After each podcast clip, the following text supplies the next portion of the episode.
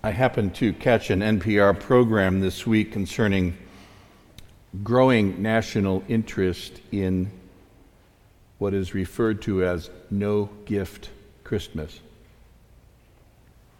Several journalists and a number of listeners chimed in on the advantages as well as the complications of developing non-consumerist traditions at this time of year. Some pointed out the benefits to the environment, others spoke of establishing familial habits and relationships that weren't dependent upon heightened expectations around getting more and more stuff. All of us moan about the seasonal advertising that now begins before Thanksgiving. We're awash with messaging 24/7 about how we're supposed to find happiness in getting or giving lots of things, and what a necessary component this is for our national economic vitality. It's become a seeming citizenship responsibility for us to spend into debt to keep the markets humming. This is Christmas in America 2018. At one point in the radio program, a call-in mother reported becoming consumed with providing for her children a perfect Christmas. And by that she meant the whole Megillah. Gifts, decorations, parties, whatnot, and hoo-ha. She was captured by an addictive desire to create an ideal outcome for her kids and extended family. A very tall order, also impossible. And honestly, from the point of view from the manger, completely missing the point. Cultural and personal expectations swamping consciousness. Well, recently I discovered a little interesting historical factoid that you may not know. I did not know this. Christmas has not always been so in these United States.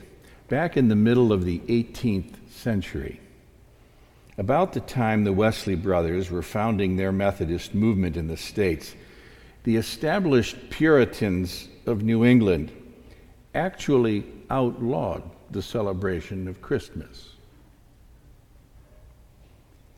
According to one reporter, they had come to believe that the feast of Christmas involved a great deal of intemperate behavior.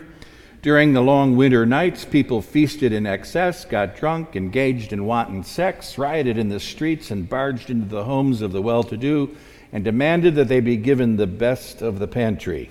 Christmas back then looked more like a frat party gone horribly wrong. It was far from sweet and mild. One public notice, because that's how government appealed to the citizens, was by posting public notices. One warned its citizens, the observation of Christmas having been deemed a sacrilege, the exchanging of gifts and greetings, dressing in fine clothing, feasting, and similar satanical practices are hereby forbidden, with the offender liable to a fine of 5 shillings. And then this little addendum, which I find interesting. Because of the Puritan influence, the United States Congress regularly met on Christmas Day until 1855. Friends, given current conditions, would that not be a good tradition to reestablish?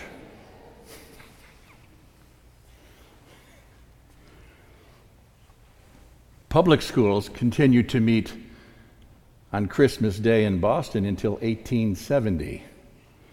That would surely have put a damper on our custom for 2 weeks of vacation and lots of travel about this time of year. We're a long, long way from those days.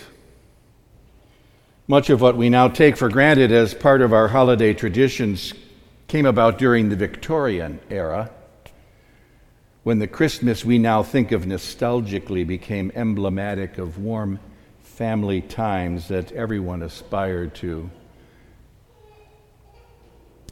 I'm guessing that the mother who called in about wanting to create the perfect Christmas for her children had that nostalgia in mind. The idea of the perfect family, the perfect outcomes, and the perfect gifts, and so forth. You know what I'm talking about here from all those holiday cards with the picture-perfect kids and moms and dads and the Christmas letters recounting all of the wonderful exploits of the past year. It's a variation of the Facebook and Instagram fictions people post, packaging their public personas in masquerade, hiding the more complicated aspects of their real lives. We all do this to some degree. We all want to present well, especially at this time of year when happiness seems what everyone's after, every which way, getting it, scrambling for it any way they can. Now, I'm no Scrooge. I like some of the nostalgic trappings of the season, and I am somewhat invested in creating festive hospitality in our home, especially for my now grown children and our circle of friends and our grandkids. And I want the church well appointed and have lots of candles and so on. But friends, I let go of perfection a long time ago. And not only for my sake, but for everyone else's sake as well. No one would have thought a manger in a barn was the perfect setting for giving birth. The more we make it pretty and drowned in impossible expectations, the further we move from the opportunity the occasion presents. Jesus comes speedily to us in our need and emptiness rather than our fullness. The more we engorge on attempting to fulfill impossible expectations, the further we move from the manger with its meager provisions. Our gospel lesson this morning tells a joyful but humble story about two pregnant women who delight in their condition. Young Mary and her older cousin Elizabeth celebrate the gift of life, but let's be clear that these are women of meager means. They have each other, which is not nothing, but they have no place or power. As far as the world is concerned, they're nobodies from nowhere.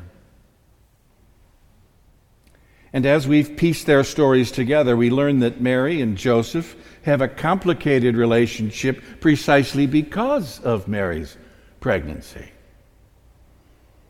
Joseph turns out to be a stand-up guy and will remain her betrothed, but given their poverty, they must endure the kinds of humiliations that all poor people must endure, like giving birth in a cattle shed, for instance. Eventually becoming refugees, as they will flee to Egypt to save their lives and the life of their son. Did you forget that Mary and Joseph and Jesus were refugees? We know all about refugees today, don't we? Don't we? About parents fleeing desperate circumstance for the sake of their children. We could spend some useful time considering our immigration and border issues through the lens of these precious Christmas stories and learn a thing or two about holy hospitality. But for now, I want to stay with Mary. Did you catch the topsy-turvy content of her famous song? You know, in Latin, it's called the Magnificat. And it's been the source of thousands of musical settings. We've made it beautiful over the years, but its content is actually revolutionary. And it comes from the mouth, get this, of a pregnant teenager who has a clear and radical understanding of her actual circumstance and the world's power arrangements. My soul magnifies the Lord, she sings, for he has looked with favor on the lowliness of his servant. He has shown the strength with his arm. He has scattered the proud in the thoughts of their hearts. He has brought down the powerful from their thrones, and he has lifted up the lowly. He has filled the hungry with good things, and the rich he has sent away empty.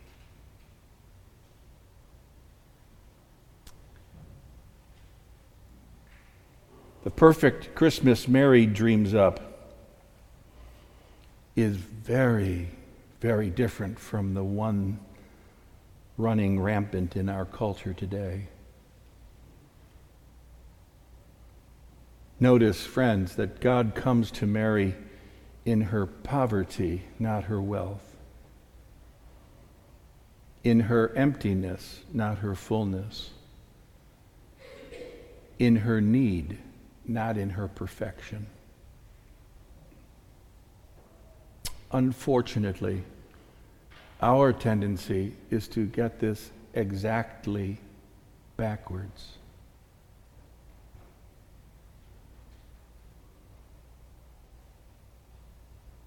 Humble is the true byword for Christmas.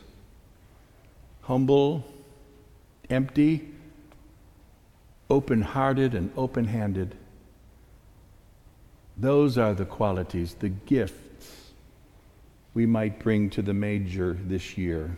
At least that's my suggestion to you. I hope to see you manger side tomorrow night, but if you're unable to be with us and will visit another stable somewhere else, or will skip the stable altogether in favor of another sort of holiday festivity, don't do any of this with over-the-top expectations. Someone is bound to let you down. Not measure up, or otherwise thwart your best laid plans. When that happens, and it will happen because that is the nature of our fickle expectations,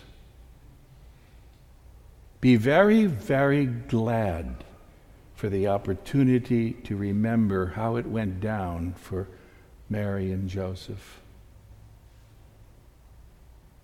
The awesome gift was given to them in their humility and their poverty. And so, friends, so has it always, always been for those who would seek and find God.